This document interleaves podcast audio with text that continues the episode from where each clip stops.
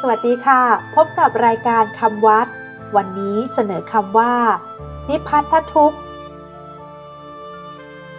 คำว่านิพพัทธทุกข์สะกดด้วยนอหนูสระอิพอพานไม่หันอากาศทอทหารทอธงทอทหารสระอุกอไก่ขอไข่การันนิพพัทธทุกข์คำว่านิพพัทธทุกข์แปลว่าทุกข์ประจำทุกข์ที่มีเนืองๆทุกข์ต่อเนื่องกัน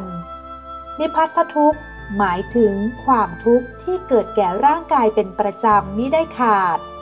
เป็นทุกข์ที่อยู่คู่กับร่างกายคล้ายเป็นทุกข์เจ้าเรือนได้แก่หนาวร้อนหิวกระหายปวดอุจจาระปวดปัสสาวะนิพพัทธทุกข์เป็นทุกข์ที่เกิดอยู่ตลอดเวลาแต่สามารถบำบัดให้หมดไปได้โดยไม่ยากนักถึงกระนั้นก็เป็นเหตุให้ร่างกายเจ็บปวดกระวนกระวายและทำอันตรายหรือเป็นอุปสรรคต่อการปฏิบัติธรรมบำเพ็ญความดีได้ท่านจึงจัดเป็นทุกข์หมวดหนึ่ง